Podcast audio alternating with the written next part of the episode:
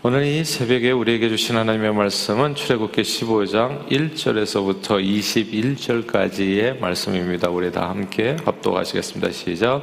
이때 모세와 이스라엘 자손이 이 노래로 여호와께 노래하니 일러스되 내가 여호와를 찬송하리니 그는 높고 영화로우심이요 말과 그 탄자를 바다에 던지셨음이로다.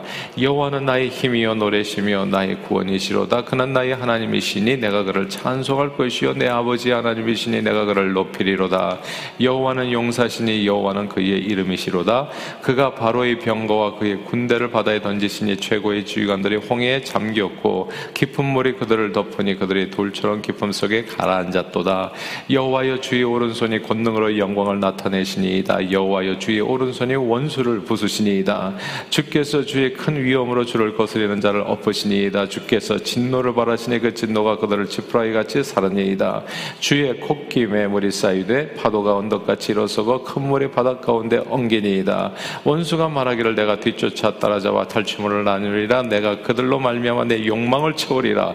내가 내 칼을 빼리니 내 손이 그들을 멸하리라 하였으나 주께서 바람을 일으키시며 바다가 그들을 덮으니 그들이 거센 물에 납같이 잠겼나이다.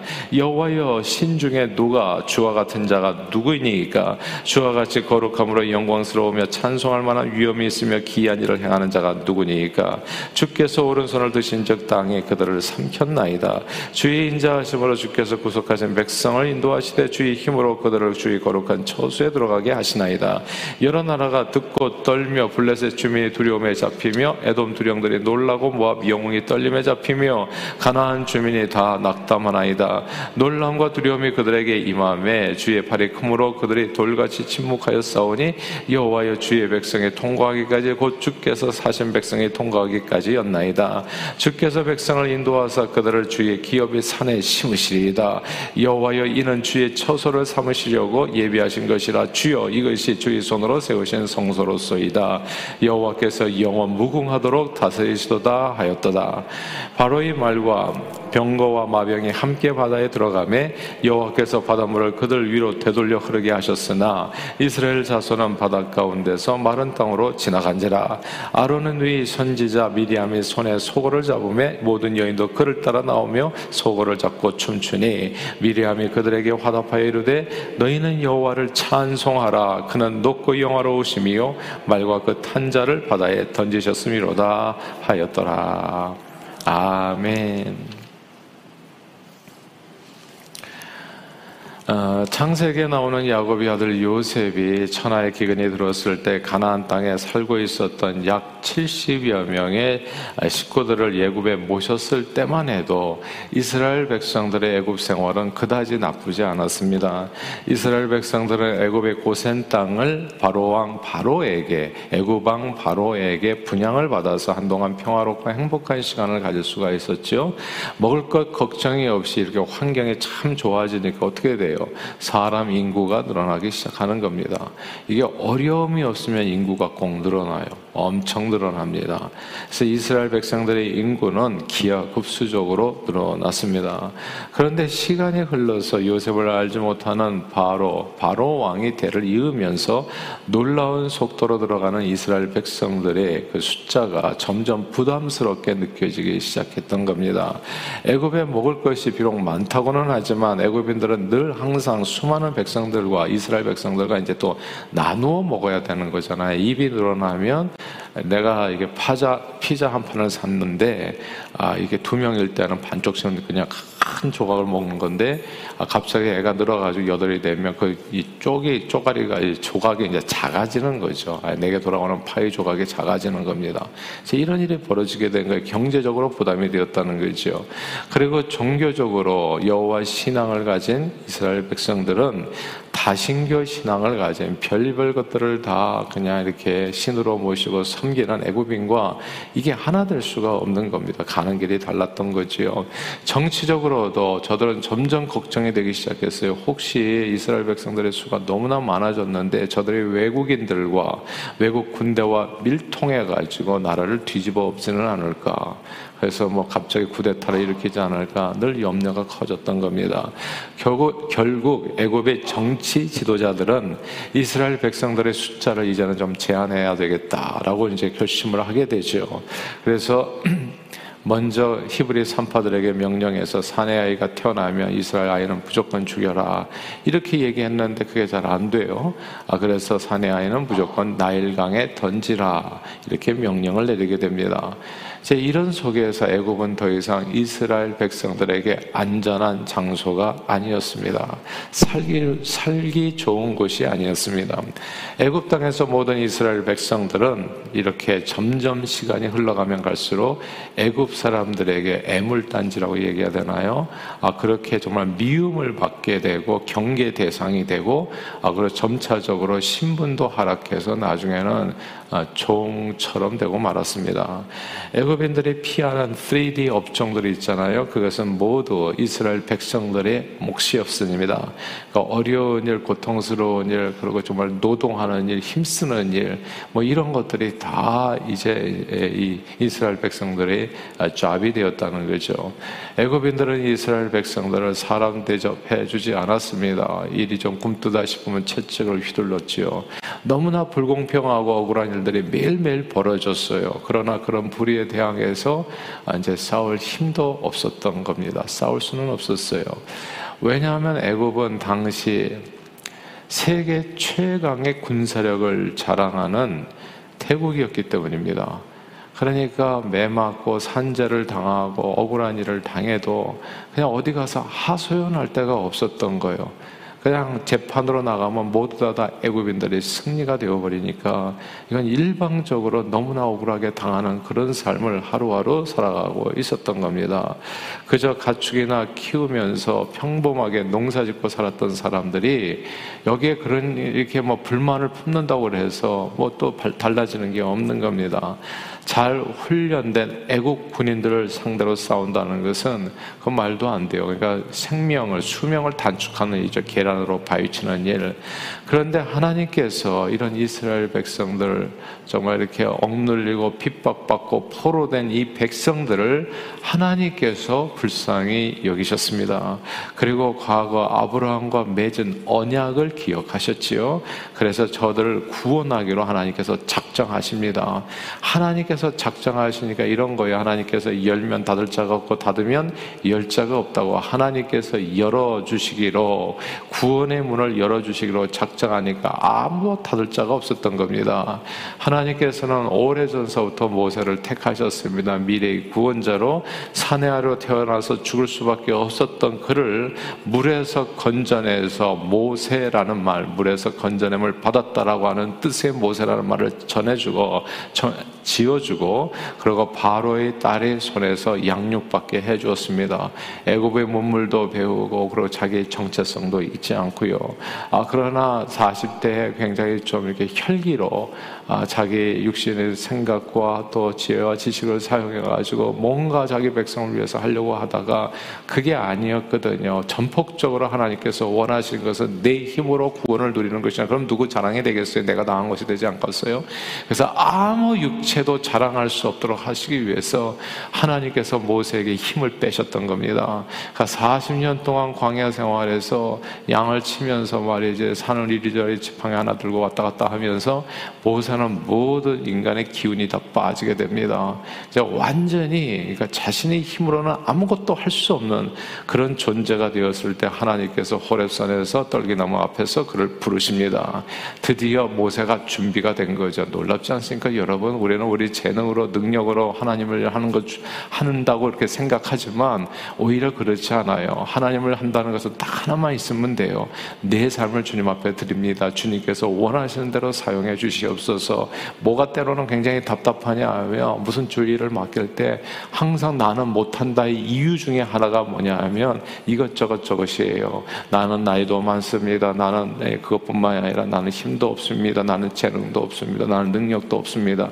이런 변명 때문에 사실은 일어나는데 놀랍지 않습니까, 여러분? 그 모든 변명의 이유가 사실은 하나님께서 가장 일을 잘하실 수 있는 그런 대상이었다는 거. 예. 오히려 재능 있는 사람이 하나님 앞에 쓰임 받지 못하고 오히려 능력 있고 건강한 사람이 하나님 앞에 제대로 쓰임 받지를 못해요. 하나님께서는 약한 자를 들어서 강한 자를 부끄럽게 하시고 항상 우둔한 자를 들여서 미련한 자를 들어서 지혜로운 자를 부끄럽게 하기 때문에 내가 미련하고 부족하고 정말 뭐라 그럴까 나이도 들고 기억력도 없고 그렇다면 바로 당신입니다. 하나님께서 쓰시기를 원하시는 분은. 예. 왜냐하면 그렇게 부족하니까 하나님께서 채우시는 은혜로 역사하는 거죠. 이 모세가 그래서 완전히 기운이 빠져가지고 하나님께서 불렀을 때 나는 재능도 없고 애국말도 잃어버렸고 그리고 나이도 들었고 나는 건강하지도 못하고 이런 모든 얘기를 변명으로 했는데 바로 그래서 내가 너를 불렀다는 거죠. 이게 참 놀라운 일이에요.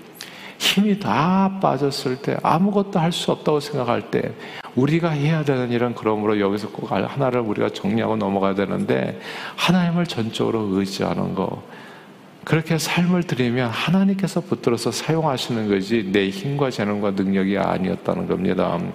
하나님께서는 어쨌든 모세를 통해서 아, 이제 하나님의 역사를 이루시는데 모세를 통해서 하나님의 메시지를 이제 바로에게 이제 전해 주십니다. 근데 그 메시지를 바로가 안 듣지요. 그것도 또 하나님의 뜻 가운데 그 이루어지는 역사였는데 안 듣는 바로에게 하나님께서 하나님이 누구신가를 보여줍니다. 애굽의 재앙 열 가지를 내려줘서 그래서 하나님을 나타내 보여주시고 애굽 왕 바로가 무조건 항복하게 뺏기들게 하셔서 이스라엘 백성들을 해방시켜 주셨습니다. 바로는 애굽의 장자들이 모두 죽는 대양 속에서 무조건 항복하게 되지요. 서 이스라엘 백성들을 애굽 땅에서 내어 보냈습니다. 근데 이게 내어 보내고 나니까 자기가 뭘 속은 것도 같고 아주 기분이 안 좋아요. 예. 이렇게 이게 모든 힘과 권세를 가진데 아무 힘도 없는 백성들을 갖다가 아무 이유도 없이 내보내고 이게 정치적인 부담이 너무 큰 겁니다. 이렇게 내보내서 정치적으로 실패했다 여겨지는 순간에 자기 자리도 위태하다는 것을 알게 된 후 억울해서 견딜 수 없는 마음으로 저들을 다 찾아오기로 결심합니다. 바로 이 최강 군대를 이스라엘을 뒤쫓게 내보내지요. 자, 애굽 땅에서 나가는 사람들은 젊은이들도 있었지만은 대부분이 노인들, 여인들 그리고 어린 아이들이었습니다. 애굽을 떠나가는 시간이 엄청 시간이 많이 걸리는 거죠. 노인들이 얼마나 빠르게 걸어요? 천천히 걷는 거 아니겠어요? 애들도 마찬가지고. 그러니까 이들을 그냥 순식간에 이제 따라잡게 된 겁니다. 최신 무기로 무장한 훈련받은 애국청의 군사, 군대들이 바로 뒤따라오게 된 거예요. 이들을 맞서 싸우는 것은 매우 어리석은 일. 자, 이렇게 다 죽을 판이 된 겁니다. 이제 어찌 어찌 해서 해방은 돼가지고 자유를 얻은 것 같았는데 홍해 앞에 딱 서게 된 거거든요. 홍해 앞에 딱 서게 돼가지고 앞에는 홍해고 그리고 뒤에는 애국 군대. 이제 그 사이에서 한 명도 빠짐없이 다 죽을 판이 되었을 때 하나님께서 모세를 통해서 지팡이를 들어서 홍해를 가르키라 말씀하셨습니다. 그러자 놀랍게도 이스라엘 백성들이 눈앞에 누구도 예상치 못한 엄청난 일이 벌어진 겁니다. 바다 한가운데가 갈라지는 거예요. 와, 저도 이런 거 좀 봤으면 좋겠어요. 예. 물론 이제 그 십계명 영화에 보면 나오죠. 쫙 바다 한가운데가 바람 불어가지고 쫙 갈라지는 거. 그리고 그 사이에 마른 땅이 나타났습니다. 이 홍해를 가르치는 그분이 바로 저와 여러분들이 믿는 그 아니면 것. 이 신앙 고백으로 승리하시는 우리 모두 되시기를 주 이름으로 축원합니다. 홍해를 가르치는 하나님께서 저와 여러분의 오늘 인생의 홍해도 갈라주실 줄 믿습니다. 그게 무엇이 되었든 건강의 문제가 되었든 또 직장, 사업, 예. 우리 앞에 갈려져 있는 이 홍해가 이게 갈라지는 거예요. 이게 바로 그분이 저와 여러분들 믿는 하나님. 그 땅에 뛰어들어가지고 200만 명의 사람들이 마른 땅에 나타난 그곳을 향해서 걸어서 나가기 시작할 때, 어, 애굽의 군대들도 군사들도 뒤에서 이스라엘 백성들을 뒤쫓아 홍해 안으로 뛰어들어옵니다. 자, 이제 막 앞에서는 막 홍해를 건너가고 뒤에서는 애굽 군대가 그냥 말과 해가지고 기병 해가지고 이렇게 막 쫓아오는 그래서 막 따라잡히는 일촉 폭발의 순간에 놀랍게도 막바로 홍해가 다시 마른 땅을 덮어서 바로의 병거와 그의 군대 최고의 지휘관들이 모두 다 물에 빠지게 합니다. 수장돼 버렸어요. 이게 뭐냐면 절대로 이길 수 없는 전쟁, 절대로 이길 수 없는 전쟁을 승리한 겁니다. 그런데 이 승리에 이스라엘 백성들이 한 일이 하나도 없다는 사실이 놀라워요. 진짜 주님의 인도를 받아서 홍해를 건넌 것 뿐, 창 한 번 던진 적 없고 칼 한 번 휘두른 적 없습니다. 구원의 승리는 온전히 하나님께서 주신 놀라운 선물이었습니다. 제가 보니까 저와 여러분 오늘 연약하다 믿으시는 분이 계시다면 바로 당신입니다. 주님의 은혜를 경험할 수 있는 분이 칼 한 번 휘두른 적 없고 창 한 번 던진 적 없어요.